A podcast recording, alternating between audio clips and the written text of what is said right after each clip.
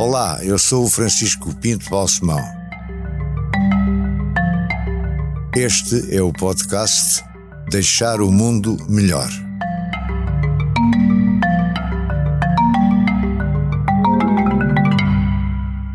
Meu caro António, muito obrigado por ter aceito o convite para participar neste podcast, cujo título geral, como sabe, é deixar o mundo melhor. Mas é evidente que eu não lhe vou só perguntar o que é que você já fez para isso.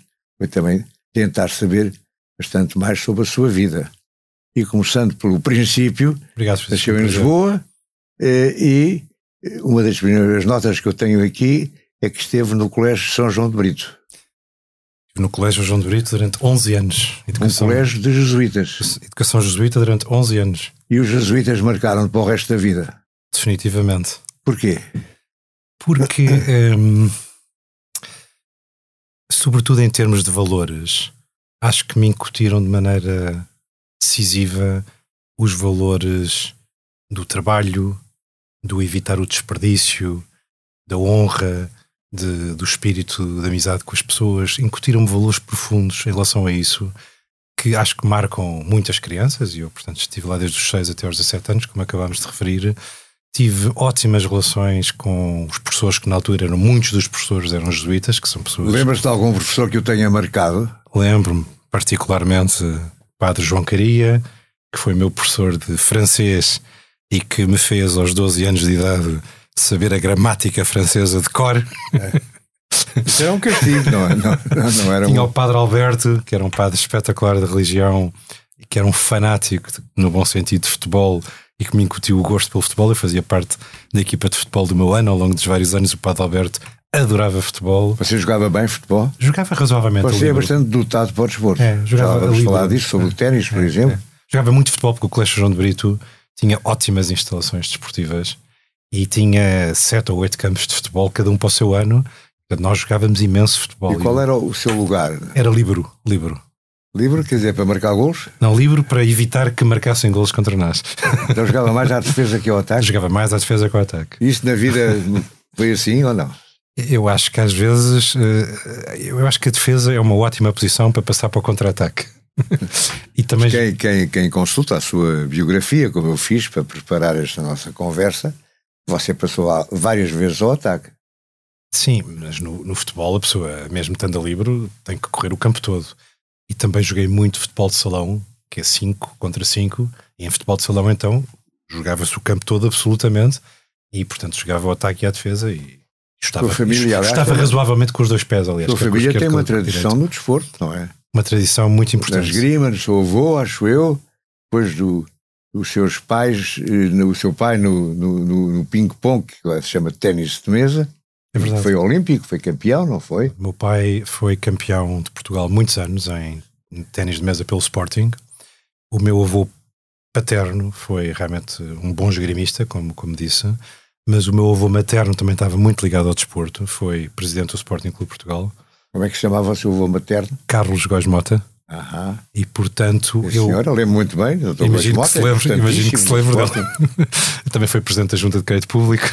É. E portanto, pelos dois lados da família, nós estávamos muito ligados ao, sport, ao, ao desporto e profundamente sportinguistas. E continua a ser? Absolutamente sportinguista. sportinguista. Sempre sportinguista. Nunca pensou eh, em meter-se no, diri no dirigismo desportivo, em ser presidente do Sporting, por exemplo?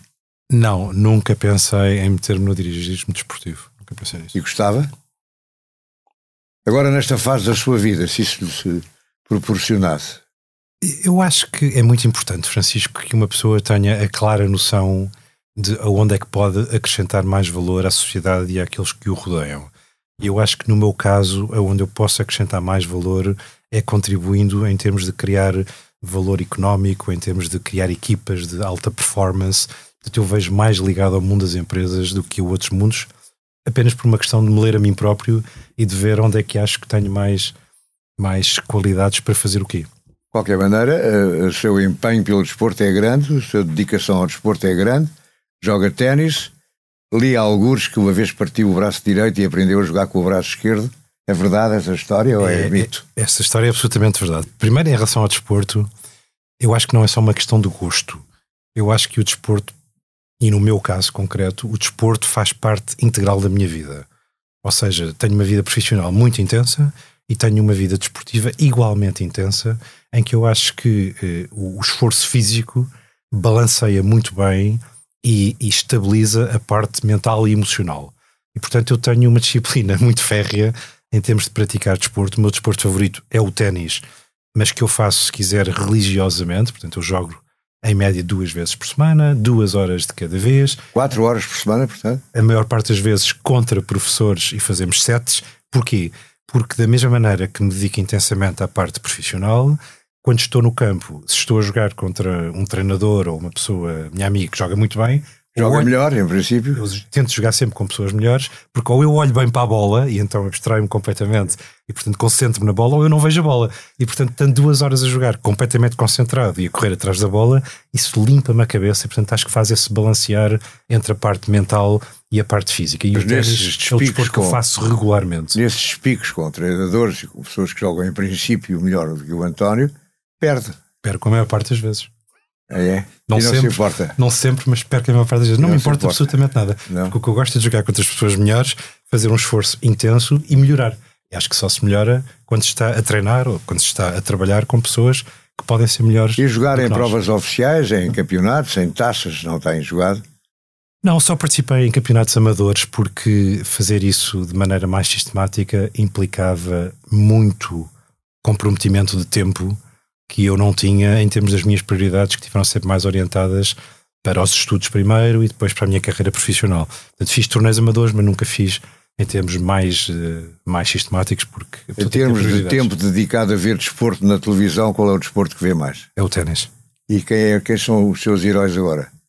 O, o tenista que eu mais admiro há vários anos é o Rafael Nadal, já disse isso algumas vezes. Acho que o Roger Federer é o tenista mais dotado que eu me lembro de ter visto, e estou-me a lembrar que Francisco se deve lembrar quando comecei a ver os Arthur Ashes, os Connors e os McEnroes, e eu gostava muito do McEnroe, apesar de ele ter mau feitio, mas acho que o Federer é o jogador mais dotado para o ténis que eu tenho memória, mas acho que o Nadal é aquele que tem a mente mais forte aquilo que consegue ultrapassar que as adversidades. Alcaraz, Carlos Alcaraz, acho extraordinário. Limpou agora ali em Djokovic, Madrid, quando estamos a falar no, na semana a seguir a isso. O Djokovic 2-1 com enorme stress. com o Zverev a seguir? Exato, com dois. Eu, mas o Djokovic foi um jogo que eu achei extraordinário porque o Djokovic teve mais experiência. Uma hora. É, é. E, e, no Djokovic houve imenso stress, como sabe, dois tie-breaks. Eu acho que este Alcaraz promete ser um jogador extraordinário e espero que sim, porque o ténis precisa de ter novas estrelas, uma vez que o Nadal e o Federer não vão durar para sempre. Temos de voltar atrás, estávamos no São João de Brito, vais do São João de Brito para a Universidade Católica. Católica, exatamente. Que naquela altura ainda estava nos primeiros passos, ou não? Ou já não? Sim, a, Católica acho que abriu em 73, se eu não me engano, em 72, e eu entrei na Católica em 81. Então, sim, estava no início. Estava no início. Eu decidi decidi que só, só ia eh, aplicar para a Universidade Católica, porque não fiz nenhum outro tipo de pedido de admissão. Achei que, embora não, não, não tivesse muito seguro, achei que a minha vocação era para a área de economia e gestão de empresas, como há pouco estávamos a referir. Não tinha claramente, na minha opinião, vocação para ser médico. Na altura havia cinco áreas vocacionais. A área de medicina era uma área que eu não tinha vocação, tenho dificuldade em lidar com o sangue e, e, portanto, não tinha vocação para medicina, não gostava nada de desenho e, portanto, arquiteturas, que era outra das então áreas. Foi um bocado por exclusão de partes? Foi um bocadinho por exclusão de partes. Eh, foi porque acho que é difícil. Agora já não é bem assim, mas na altura nós tínhamos que escolher aos 15 anos. E como imagina, eh, qualquer rapaz ou rapariga aos 15 anos, pelo menos há 40 anos atrás, não faz bem ideia o que é, que é a economia, não é? Portanto, eu, eu tive que, foi, que tomar uma decisão muito importante que foi de pensar no assunto profundamente e dizer ao meu pai que pela primeira vez em cinco gerações eu não iria, sendo o filho mais velho, não iria eh, seguir a carreira de advocacia. E a razão foi pura e simplesmente porque eu adorava matemática, tinha muita aptidão para matemática, gostava imenso de matemática. Sempre teve um talento especial para matemática. Sempre tive um talento especial para matemática. Continua. Gosto, gosto imenso de, de matemática e de números que me, que me dizem imediatamente, os números saltam aos olhos. Uh, mas naquela altura, aos 15 anos, se eu tivesse escolhido ir para a área de uh, letras, deixava de ter matemática, que eu acho uma coisa inacreditável. E a católica e, portanto, é por isso é que eu fui para, que vai, é, é, o, São João de Brito, um colégio de padres, católica, católica, tem a ver com a religião. Não, é, que é a não. sua relação com a religião católica ou outra neste momento? Só para, para a primeira parte da pergunta, não teve a ver com a religião, teve a ver com o facto que eu achava que a Universidade Católica era a melhor universidade na área de gestão na altura. Essa foi a razão. Portanto, o facto de se chamar católica foi o mérito da Igreja de ter feito uma excelente universidade. Eu, portanto, eu sempre fui educado nos jesuítas. A, a minha mãe é, é, profundamente católica e sempre tivemos uma educação católica. Aliás, sou crismado. O meu pai é, era bastante mais séptico, portanto, tive os dois lados, se quiser, da educação. E, portanto, eu sou, sou, sou católico, sou crismado. Não, não diria que sou profundamente praticante, mas, mas sou crente e sou cristão e católico. Estamos então na Católica, onde você faz um curso com boas notas, não é? Correto. E depois disso, ou durante isso e depois disso? Portanto, eu sempre achei, Francisco, que hum, agora, fazendo uma analogia religiosa, tal como na, na parábola dos talentos, sempre achei que a pessoa eh, deve sempre tentar fazer mais e melhor na, na medida das suas possibilidades. E por isso é que estou a falar na parábola dos talentos. E portanto, à medida que fui fazendo o curso e que fui tendo boas notas e que fui gostando muito das matérias de gestão, os meus professores queriam-me, como eu era bom aluno, queriam-me levar para o curso de economia, porque os primeiros dois anos eram comuns, mas eu não quis ir para o curso de economia. Como é que eu poderia comparar economia agrária e economia do bem-estar com gestão financeira, ou estratégia, ou marketing? E, e à medida que fui evoluindo o curso com boas notas e gostando muito daquilo que fazia, achei que podia fazer mais e melhor e, portanto, comecei a ser assistente na universidade. Fui Professores que o marcaram nesse trajeto. Mas só para dizer, fui o primeiro aluno a ser convidado para ser assistente no terceiro ano do curso. Fui convidado o pelo terceiro ano. O terceiro ano, fiz a cadeira de modelos econométricos com o professor Fernando Adão da Fonseca no segundo ano e tive uma boa nota. Ele convidou-me para ser assistente dele no ano seguinte. Portanto, comecei por lecionar modelos econométricos a partir do terceiro ano do curso. O professor Convidado? Fernando, tinha, portanto, na altura, uh, tinha, portanto, na altura 20 anos. É uma grande responsabilidade. E, conseguia e alguns dos alunos eram mais velhos do que eu, porque conseguia deles... impor aos colegas e respeitavam. É?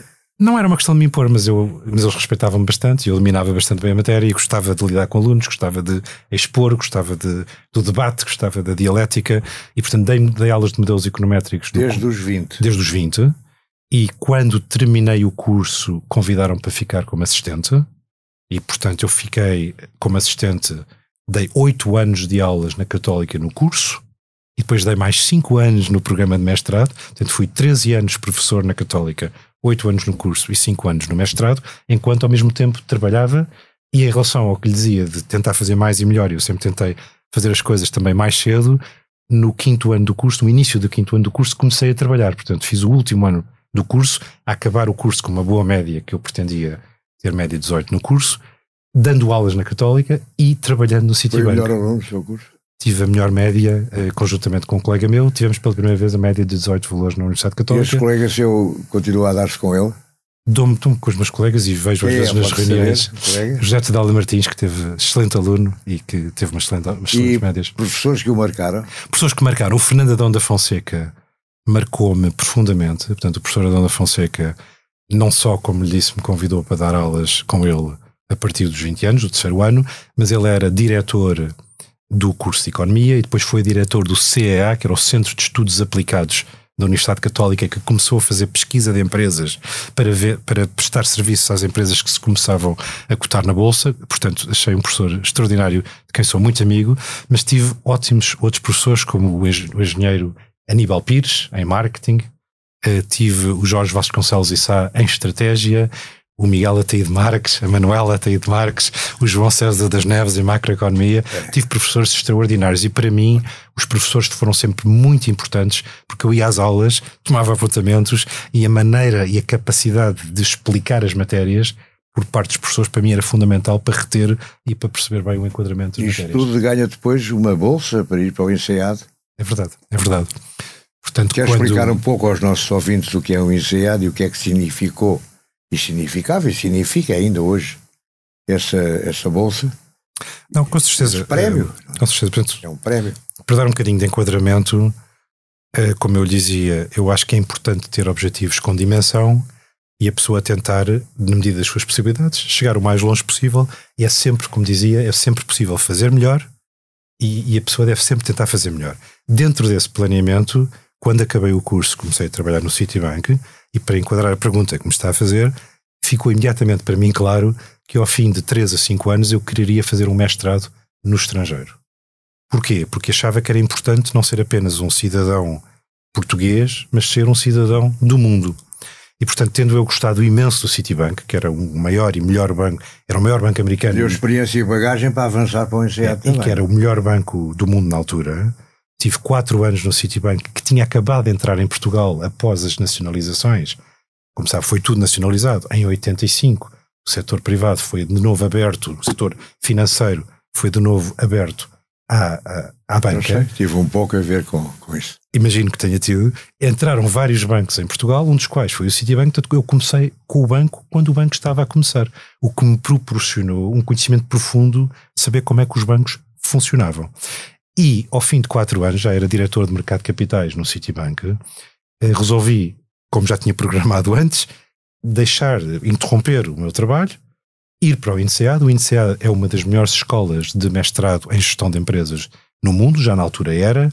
Tinha uh, eh, 250 alunos, mas apenas cerca de 30 eram franceses e 30 eram ingleses, Fontainebleau, o INSEAD em Fontainebleau, em França, portanto 30 ingleses, 30 franceses, as duas maiores populações, e o resto tinha pessoas do mundo inteiro. Portanto, eu tive colegas da China, do Nepal, da Argentina, da Índia. Isso deu-me uma vivência extraordinária, que fico com amigos até hoje, professores também extraordinários, mas ao nível dos da Católica, não achei que a Universidade Católica devesse absolutamente nada ao INSEAD e tive uma experiência muito intensa também em termos pessoais. Estive lá com a minha mulher, a Universidade Católica deu-me uma bolsa de estudo, o qual eu fiquei muito agradecido. Ganhei igualmente uma bolsa pela junta, pela GNICT, a Junta Nacional de Investigação Científica.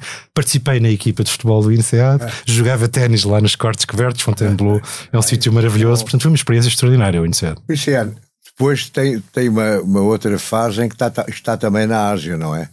Mas essa fase do INSEAD ter aberto na Ásia foi posterior hoje. a mim, portanto eu estive no INSEAD em 1991. E depois vai para Harvard a seguir? Não foi exatamente a seguir. Portanto, depois de acabar o INSEAD, um, eu perguntei a alguns dos meus professores, sempre desta ideia que lhe digo de fazer planeamento e de tentar é. pensar antecipadamente o que é que faria mais tarde. Portanto, qual é que é o melhor programa de topo em termos de gestão e administração de empresas para eu fazer daqui a 10 ou 12 anos? E era o Advanced Management Program, AMP. E Harvard é outra das melhores universidades do mundo. Já tendo feito o MBA no INSEAD em Fontainebleau, achei que Harvard era o sítio onde eu gostaria de fazer esse programa. Mas então não esperou esses anos todos? Esperei, esperei. Acabei o INSEAD em 1991 e fiz o AMP, que são nove semanas e meia, quando já era CEO do Banco, Santander, do Banco Santander Tota em Portugal, em 2003, durante a invasão do Iraque. Ah, portanto, antes disso, eh, entra para o universo do Santander, digamos. Uh, e, para, e primeiro para a Goldman Sachs. Portanto, quando acabei o INSEAD, Esteve fui trabalhar para a Goldman Sachs. Sachs. Tive dois anos na Goldman Sachs, entre Nova York e Londres. A viver lá? A viver em Nova York, primeiro, onde a minha filha mais velha nasceu e tem passaporte americano. Depois em Londres, até que, eh, até que para alguma surpresa minha, fui contactado por um headhunter e o Francisco conheceu muito bem o Emílio Botim, conhece muito bem a Patrícia Botim, fui contactado por um headhunter a dizer há ah, aqui um banco espanhol pequeno, na altura era o sexto maior banco de Espanha, que quer uh, fazer umas coisas em Portugal e gostavam de falar contigo. E era o Santander. E era o Santander. Portanto, eu conheci o Emílio Na Botim. Na altura era o sexto banco em Espanha. Sexto banco em Espanha. É. Isto foi em 1993. Conheci o Emílio Botim, Ana Patrícia, devido ao Red Hunter. Tivemos umas conversas muito interessantes. Eu disse-lhes que, na minha opinião, o que deveriam fazer em Portugal era abrir um banco de investimento do estilo anglo-saxónico. Na altura, se se lembra, os bancos de investimento em Portugal e na Europa eram como o Banco de Fomento o que faziam era crédito a médio e a longo prazo, e eu queria fazer exatamente o contrário, ou seja, queria não fazer crédito, que os bancos como a Goldman Sachs e a Morgan Stanley não faziam, ter apenas cinco áreas, área de ações, área de rendimento fixo, corporate finance, tesouraria e gestão de ativos, uma equipa muito boa, estilo um comando, pessoas que se põem em conjunto para fazer projetos e ajudar as empresas portuguesas a crescer e ter uma área de mercados forte. E criámos o Banco Santander Negócios Portugal em 1993 e fui CEO com 29 anos do banco. E isso dura quanto tempo? Essa, essa eh, o Banco Santander de Negócios de Portugal, eh, o Banco Santander de Negócios de Portugal, que aliás foi nomeado pela Euromoney o melhor banco estrangeiro a partir do ano seguinte e ganhou esse prémio durante inúmeros anos, nós conseguimos ter rentabilidade ao fim de nove meses. O banco passou a ter um return on equity acima dos 20% sustentadamente e isso durou cerca de três anos e meio quando o Emílio Botim me vem propor se eu poderia fazer a mesma coisa no Brasil. Se eu poderia começar as atividades do Banco Santander no Brasil, primeiro na banca de investimentos e depois na banca de retalho. Era mais complicado no Brasil do que cá. Era bastante mais complicado. Eu, aliás, expliquei ao Emílio Botim que, na minha opinião, o Brasil tinha uma afinidade cultural e económica muito maior com os Estados Unidos do que com a Europa.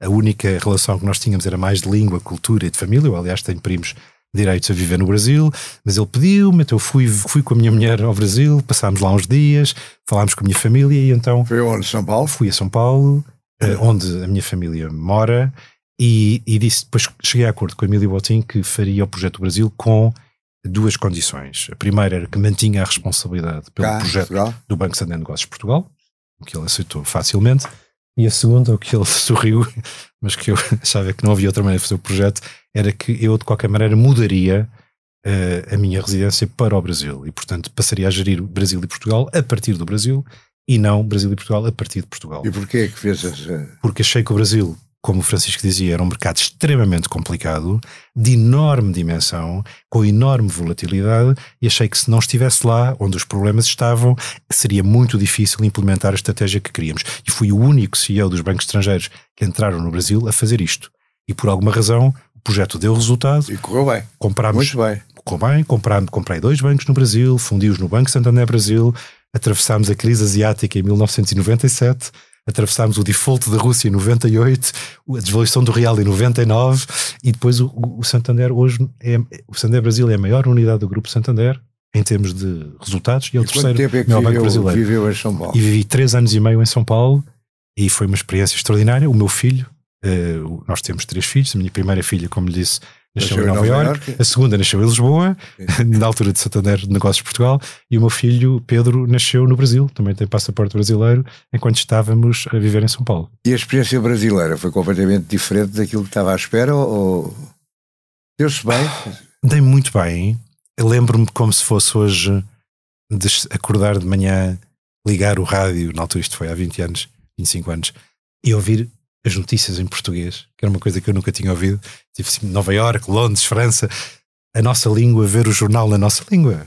Que é a nossa língua. Não tinha problemas de segurança disso tudo? Tinha. Portanto, o Brasil, eh, eu tinha como duas, duas vidas. Passava três semanas no Brasil, sempre com segurança para mim, para a minha mulher e para os meus filhos. E a minha filha quase que foi raptada, apesar da segurança e de carro à prova de bolas. Tivemos um, um, um que poderia ter sido um sério incidente quando vinha uma semana por mês a Portugal e a Espanha para participar no Comitê de Direção em Espanha e para uh, estar aqui em Portugal, no Banco de Negócios de Portugal, conduzia o meu carro, janela aberta, sem qualquer problema. Era uma alegria. Cá estava tudo bem, estávamos na altura de, do pós-adesão ao euro, as taxas de juros a baixar, a economia a crescer. O no Brasil estava tudo mal, estava a crise asiática que lhe referi, a crise russa, a desviação do real. Eram como duas vidas diferentes, mas por outro lado, Francisco, voltando ao início da nossa conversa, isso também me deu, se quiser, uma dupla experiência para o mesmo tempo. Estava a viver em Portugal e estava a viver no Brasil e a fazer dois projetos e, portanto, com o dobro da experiência e a experiência brasileira preparou-me de forma, na minha opinião, muito boa para a crise, para a grande crise financeira de 2008. Porque eu no Brasil vi, entre 96 e 2000, bancos a falirem, vi os governos a intervirem, vi os bancos centrais a separarem os good banks dos bad banks e, portanto, estava bastante preparado para aquilo que depois aconteceu em 2008, que me permitiu em Londres também comprar vários bancos em dificuldades durante a crise. Mas depois ainda, está, ainda tem cá um período, nós temos de acelerar, que a sua vida é tão rica que uh, o tempo que eu costumo gastar está, está a esgotar-se. Uh, ainda, ainda, está cá e há a história do Tota, não é? Isso foi, uma, isso foi uma história notável. Tá? Eu julgava que me iria também é perguntar é sobre essa história. Que foi uma história muito interessante e agora posso partilhar aqui consigo e com quem nos ouvir como é que essa história começou, porque o Francisco talvez não saiba, mas eu acho que já lhe disse que teve uma influência nisso. Porque o Francisco fazia aqueles famosos uh, acontecimentos anuais que naquela, naquele ano foi em Nice, no ano 99, foi em Nice, E eu lembro-me, como se fosse hoje, do Francisco me perguntar: António, então este ano vem, vem ter connosco, é início de São Francisco. Estou em São Paulo, é longíssimo, tenho isto cheio de problemas no Brasil. E lembro do Francisco, mas venha lá, é muito interessante e tal. Então nós fomos, Ana e eu fomos ter consigo a Nice. E quem é que eu encontro em Nice? Entre muitos dos convidados que, nos, que tínhamos lá em conjunto habitualmente, estava lá o Carlos Tavares. E o Carlos Tavares desafiou para jogar ténis fomos os dois jogar ténis e foi desse jogo de ténis que o Carlos Tavares me disse: Ah, o Sr. António Chapalimou está aqui a pensar em fazer uma parceria e tal. E disse: Então temos imediatamente que promover um encontro entre ele e o Emílio Botim, e foi assim que tudo começou. E você assistiu a esse encontro São Paulo claro, claro, Botim? Claro, depois lá fui, voltei para o Brasil, falei fantástica. com o Emílio Botim, depois vim outra vez para a Europa e fui com ele falar com conhecer o Sr. António e, é e o Carlos Tavares. Muitíssimo o bem. Chapalimou e o Emílio Botim. Muitíssimo bem. E o Emílio Botim dizia sempre Dom António. É. o António Chapalimou teria cerca de 10 anos a mais com o Emílio Botim. Grandes empresários, uma visão estratégica, deram-se extremamente bem, de tal maneira que o acordo que eles celebraram para a parte de questões legais e de documentos, o acordo que celebraram foi à prova de bala. O Francisco deve estar lembrado que o Emílio Botim não atendia ao telefone a vários dos banqueiros portugueses que tentaram interferir no acordo. O António Chapalimou não atendia ao telefone a vários banqueiros que tentaram interferir no acordo e que disse várias vezes ao telefone que na vida tudo se compra, tudo se vende, exceto a honra. Ele manteve o acordo até ao fim. E fizemos o acordo, que era um acordo entre privados e na qual o Estado e outros bancos tentaram interferir quando não tinham qualquer direito de interferir. Porque o, o, o Grupo Chapalimou era completamente privado e as ações eram todas detidas por privados. Portanto, foi uma, tornando uma altura uma complicada. cada vez mais importante no Grupo Santander, que entretanto está a crescer, e é por isso que vai para a Inglaterra? É isso, é uma pessoa importante. Eu acho que nós temos que tomar isso com um certo ah, relativismo. Não, não, não, Acho que nós temos que manter um sentido de amor e não confundir as posições com as pessoas. Eh, as coisas correram bem no, na aquisição do Tota, correram muito bem, como aliás hoje se pode ver eh, com o desenvolvimento que o Tota teve e os resultados que teve em relação a outros bancos concorrentes em Portugal. E nós fizemos a fusão do Tota com o Crédito Perdial e com o Santander Portugal, tínhamos 10% do mercado, fizemos uma concorrência feroz em benefício dos clientes aos outros bancos portugueses. Não sei se o Francisco se lembra, mas se calhar lembra-se do crédito de habitação oferta mobília, em que nós, o Tota nunca tinha feito crédito à habitação, entra no crédito à habitação e diz às pessoas que oferece um cheque para comprarem a mobília até 3% do valor da casa, em seis meses o Tota tinha 20% do mercado de crédito à habitação novo que se fazia em Portugal, nunca fomos copiados. Nós, no Estado Maior do Tota, a nossa discussão foi, à parte de conceber o produto, foi quantas semanas é que nós temos de avanço até sermos copiados? Nunca ninguém nos copiou. Eu achei extraordinário. Achei uma coisa é extraordinária. Mas a do Tota foi um projeto muito interessante, na qual eu estive seis anos e que também foi marcado uh, por uh, grande apoio. Se o Francisco vir, nós sempre apoiamos grandes empresários portugueses a desenvolver-se. Apoiámos o América Morim na compra da participação na Galp, apoiámos uma tentativa de OPA do Pedro Queiroz Pereira para adquirir a Simpor, grande empresário português, OPA essa que foi uh, frustrada por outro, outros bancos portugueses. Apoiámos o Grupo Sonai na OPA à Portugal Telecom, apoiámos o Pedro Caros Pereira em outras operações que ele fez, em aquisições que fez nos cimentos em Espanha. Portanto, o Banco Santander em Portugal apoiou sempre grandes empresários portugueses, incluindo também o Belmiro de Azevedo, com as operações que fez no Brasil, e portanto, e nunca apoiámos um único, uma única empresa estrangeira a comprar empresas em Portugal. Foi sempre apoiar grandes empresários portugueses a desenvolverem-se em Portugal e no estrangeiro, que eu gostava de deixar aqui realçado. Fica obrigado. Uh, e agora falemos, temos de acelerar com a sua parte inglesa. Sim, a parte inglesa. Para o EBE, que é um banco que, que, é, que era, e é, acho ainda, controlado pelo Grupo Santander. Exatamente. Um, o Santander comprou o ABI National em 2000, no final de 2004 eh, o banco tinha perdido centenas de milhões de libras, estava em muito má situação, e o Santander pagou, eh, pagou 12 bilhões de euros pelo banco. Foi uma grande aposta do Emílio Botim, que achava que o mercado inglês era um mercado muito importante para ter uma grande posição a nível mundial. Eu fui ouvido e achado nessa compra ou não? Não, eu não participei na compra, mas quando o banco foi comprado, o Emílio Botim convidou-me para ser administrador não executivo do Abi National, portanto comecei imediatamente quando o Santander comprou a ser administrador não executivo do banco, e cerca de um ano depois uh, faleceu o CEO que o Santander tinha posto, que era uma pessoa de Espanha, era o CFO espanhol, e o Emílio Botim convidou-me se eu queria ser o CEO do AB National. Portanto, eu era administrador não executivo e era CEO do Santander Tota em Portugal.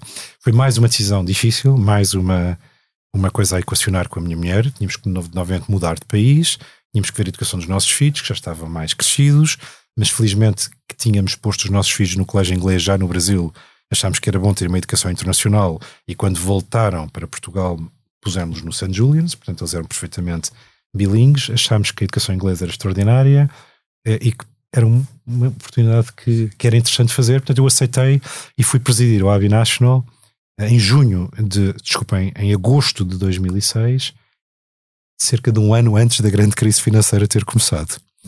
E, e talvez pela experiência brasileira que lhe comentei, achei que o mercado estava demasiado aquecido, as margens eram demasiado pequenas, as pessoas não ligavam muito aos prémios de risco e baixei significativamente o crédito do banco, eh, os critérios de risco, aumentei os depósitos, o banco estava muito desbalanceado entre créditos e depósitos, e o facto é que um ano depois, quando a crise rebentou, o AB estava muito mais forte e conseguimos tomar grande parte de cota de mercado quando os outros bancos ingleses tinham que retrair porque foram apanhados em contrapé, e além de ganhar cota de mercado, conseguimos comprar o Alliance and Leicester e o Bradford Bingley em julho de 2008 o segundo, Bradford Bingley, em setembro de 2008, 15 dias depois do Lehman Brothers ter falido, e com essas duas operações, para lhe dar uma ideia, nós dobramos o tamanho do Santander no Reino Unido por um quarto do preço original de compra do Abbey National, passando a deter 10% do mercado de retalho bancário no Reino Unido. Depois, a Inglaterra muda de banco, vai para outro banco. Mas isso já foi uns anos mais tarde, foi aí no final de 2010. Uh, eh, entretanto, uh, eu realmente senti-me profundamente em casa no Reino Unido. Uh, temos, temos ótimas relações no Reino Unido, sentimos-nos como sendo a nossa segunda casa. O, o governo inglês já me tinha convidado, como Francisco sabe, para ser administrador a título pessoal do, do Banco, de Inglaterra. Do Banco de Inglaterra, do e, Bank of England. E depois tive uma abordagem por parte de, indireta parte do Ministro das Finanças, uh, se eu estaria disponível para dar a volta ao Lloyds Bank, que tinha sido intervencionado pelo governo britânico. Era um buraco total, não é? Por causa de ter adquirido um banco que era um buraco total, e o, o governo inglês teve que injetar 20 mil milhões de libras no conjunto dos dois bancos, ficando com 43% das ações. E quando eu tive essa sondagem, e depois conversas pessoais com o Ministro das Finanças, com o Governador do Banco de Inglaterra e com várias pessoas ligadas ao banco, e ao seu Presidente do Conselho de Administração, foi uma decisão muito difícil, porque eu tinha uma relação de enorme amizade, como sabe, com o Emílio Botim, com a Ana Patrícia, com o Banco Santander, tinha lá estado 18 anos, mas achei que os ingleses me estavam a pedir uma missão e apesar de financeiramente ser uh, bastante pior do que as condições que eu tinha no Santander, que não eram conhecidas, o que não deixa de ser curioso, porque obviamente os CEOs dos bancos ganham muito, mas obviamente tudo é relativo. Em termos de esforço físico, seria um esforço brutal. Eh, eu achei que devia corresponder a esse apelo de ajudar o governo inglês eh, e, portanto, aceitei ir presidir ao Lloyds Bank. Os ficaram melindrados consigo? Uh, eles ficaram um bocadinho melindrados uh, e eu tive várias conversas com ambos. Eu, como digo, tinha uma amizade profunda pelo Emílio Botim e tinha uma amizade profunda e mantenho uma amizade com a Ana Patrícia Botim. E essa amizade com a Ana Patrícia mantém-se? Da, da, minha parte, mantém. Nós depois passámos a ser concorrentes Sim. e, portanto, mantínhamos uma boa relação. Mas, eu mas, lembro de ter sido concorrentes. casa exatamente. do batizado de uma das suas filhas. Imagina aos anos. Ah, interessante, exatamente, interessante. E depois tivemos o gosto de ter, como membro do nosso Conselho Assessor Internacional, no qual eu fiz a fonte com o Emílio Botim. Mas uh, eles tiveram dificuldade, em, sobretudo o Emílio Botim, com toda a franqueza, teve dificuldade em perceber como é que eu uh, deixava o banco, sobretudo se financeiramente iria ser pior.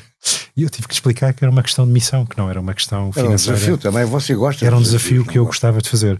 E, e, mas depois ficámos em boas relações. Ao fim de um ano e meio, ele mandou-me umas cartas, começámos a falar e, e ele, e ele, Lloyds é um ele viu os resultados do Lloyds, não? É? Ele viu os resultados do Lloyds. Toda a sua ação no Lloyds é um sucesso, é um grande sucesso. Foi um trabalho de equipa, isto são sempre trabalhos de equipa. O facto é que conseguimos voltar a pôr o Lloyds na posição que ele merecia, de ser o maior banco de retalho e comercial do Reino Unido e fazer o seu papel no fomento da economia britânica e devolvemos os 20 mil milhões de libras aos contribuintes, mais um bilhão de euros em cima desse valor, o que foi o único banco inglês que, que fez isso, não é?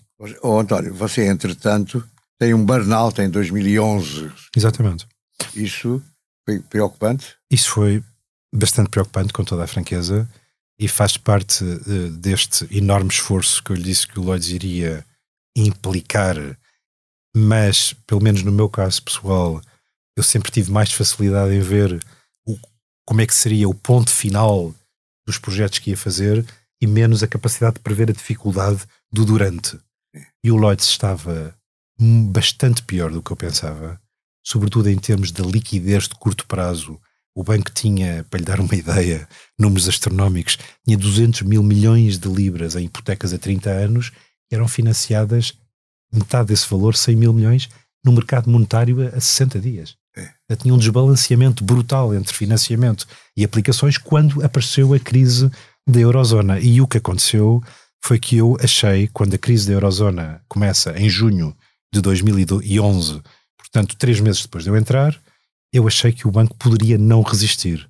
E como o Francisco sabe muito bem, quando nós estamos no topo de uma instituição, há certas coisas que nós não podemos partilhar com o resto das pessoas e muito menos com o público, porque nesse caso não haveria banco no dia seguinte.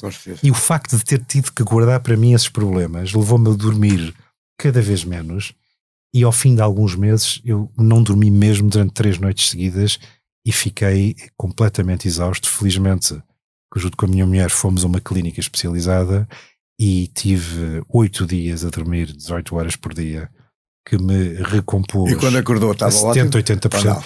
Quer dizer, eu dormia, acordava todos os dias. Não, não, mas ao fim do. Mas ao fim de oito dias estava a 70%. O médico disse-me felizmente nunca podemos comprovar, mas o médico disse-me: olha, a sua sorte foi que veio cá com 1% de bateria. Se tivesse vindo com zero, eu não sei o que é que teria acontecido.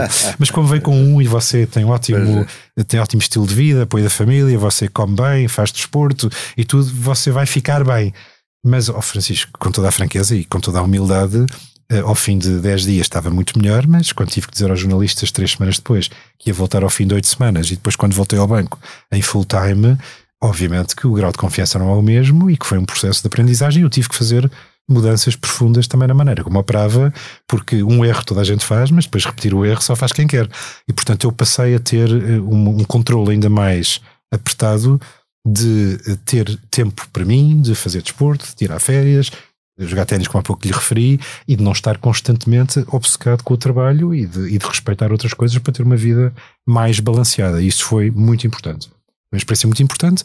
É, é melhor tentar não fazer erros, mas quando se faz, o melhor é aprender com eles e, e melhorar, não é? E melhorar. Você, entretanto, mais tarde já é nomeado, é assim, acho que é assim que se diz pela rainha, Knight Bachelor, Sir Anthony.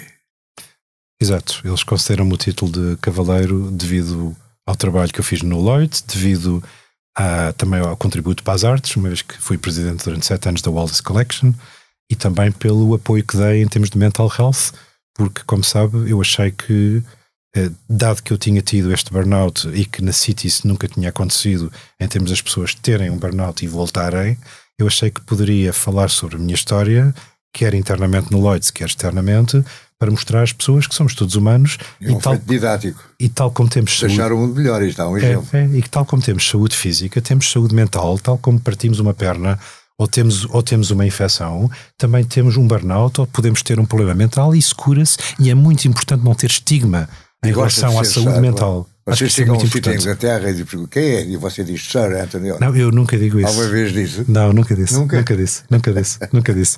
E um amigo meu que me diz, António, a única a única responsabilidade de ser Sir é que teremos que defender a rainha caso ela seja atacada. Mas, portanto, eu acho que isso é uma enorme honra. Francisco, obviamente, que é uma honra que me tocou profundamente a mim e a minha mulher, mas realmente nunca disse isso a ninguém, como está a dizer. Entretanto, uh, temos de acelerar. Já estamos larguissimamente a ultrapassar, mas é tão interessante que realmente estou certo que os nossos ouvintes vão ouvir até o último segundo. Você uh, estar a Fundação João Paulo e Mo tem a ver com as finanças, com a gestão financeira, não é? Onde não ganham gestão, pois não. Não, as funções na, na Fundação Champalimau são remuneradas, nós somos administradores. Então, nós somos, portanto, há o Conselho de Curadores Sim. e depois há o Conselho de Administração. E ao nível do Conselho de Administração, eh, como sabe, A Leonor Beleza, presidente, o João Silveira Botelho, vice-presidente. O projeto da Fundação é um projeto, na minha opinião, extraordinário em termos em si mesmo, o contributo para a medicina e para a projeção de Portugal no mundo. É um projeto que a Leonor e o João Silveira Botelho têm feito de maneira extraordinária. A minha função na Fundação tem sido sempre a gestão do património e, portanto, assegurar que o património é gerido de forma rentável, mas prudente, de maneira aos rendimentos poderem ser utilizados no projeto da Fundação bem, e nas bolsas de estudo. Nós temos tido. Tem bom, vivido dos rendimentos sair ao, ao, capital? Temos tido bons resultados e o capital eh, integral que o Sr. António Champalimou deixou permanece na Fundação e, portanto, nós temos eh, vivido em termos das bolsas e dos projetos de investigação através dos rendimentos e o capital é mantém-se. O capital mantém-se integralmente. A sua escolha foi de, de Leonor Beleza ou foi de António Paulo? Não, não, foi da Leonor Beleza que me convidou quando eu deixei o Santander e fui para o Leite. Que entretanto o António Borges, como se lembra, era o administrador que tinha esse pelouro e ele foi para o Banco Mundial na altura. Portanto, eu já lá estou há cerca de há cerca de 11 anos e tenho imensa honra de estar lá em projetos Bom, E agora, fale-me agora da sua última aventura, a entrada e posterior saída do Credit Suisse. Ah, em, em relação uh, a isso é importante explicar o contexto uh, da progressão na minha carreira. Tive no Lloyds 10 anos, como falámos há pouco, e ao fim de.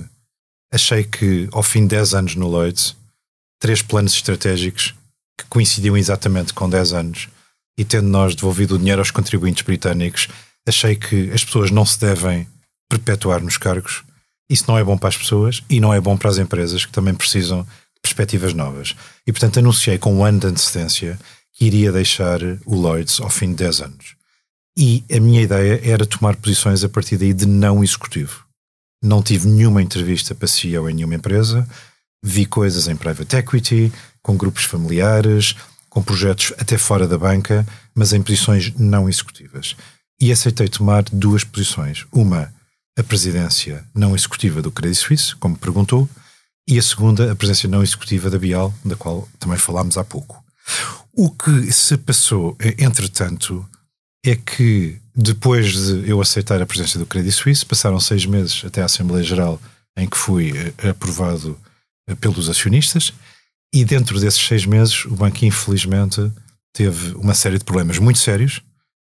Perdeu cerca de 5 bilhões e meio de dólares com o cliente Arquegos em Nova York, teve 10 bilhões de fundos de clientes congelados com o Green Seal e quando eu uh, fui eleito como presidente, seis meses depois, o banco estava numa situação muito diferente e, por imposição do regulador, foi criado um comitê do Conselho de Administração, presidido por mim, que tinha que basicamente uh, gerir o banco no dia a dia, por, repito, imposição do regulador. Eu já era um cargo executivo.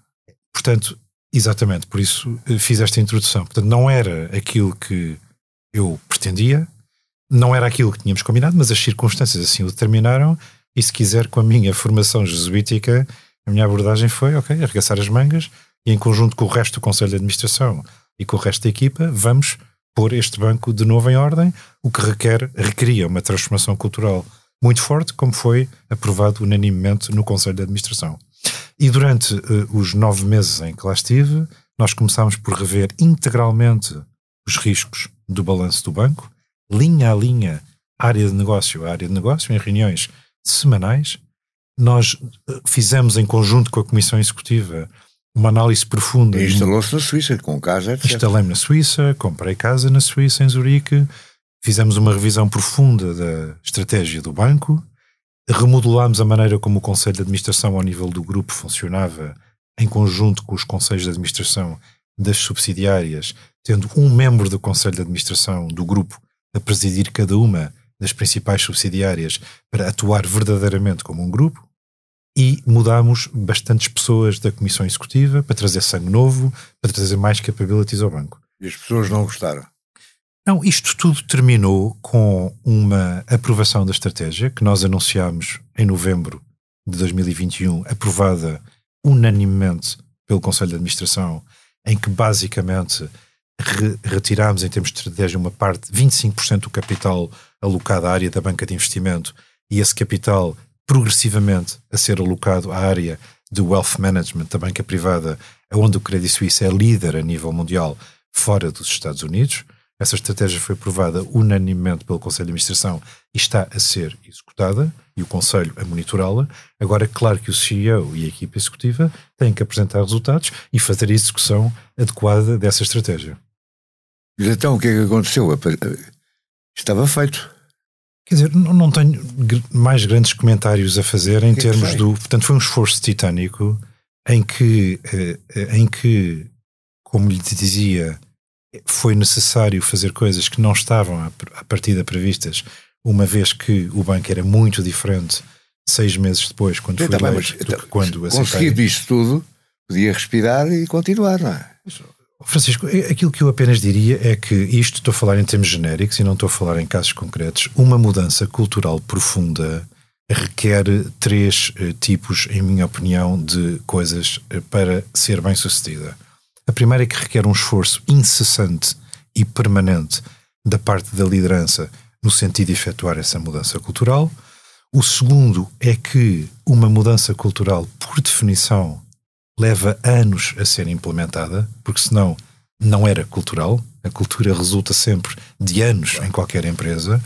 E o terceiro é que requer um apoio inequívoco de todos no topo da organização na direção dessa mudança cultural. Isto para isso poder acontecer. Esse apoio inequívoco. E portanto eu estou a falar em termos genéricos. Você está a defender-se, não, está, não está a querer responder à minha pergunta. Genéricos, mas era um comentário adicional que eu deixaria aqui. Bem, eu acho que quem nos está a ouvir tirará daí as devidas ilações, mas tenho, acho que você foi demasiado diplomático na sua resposta. De qualquer maneira, muito obrigado por ter respondido. Deixar o mundo melhor tem o patrocínio da Hyundai. Juntos avançamos para uma mobilidade mais sustentável. Porque o que move a Hyundai hoje é garantir um mundo melhor às gerações de amanhã.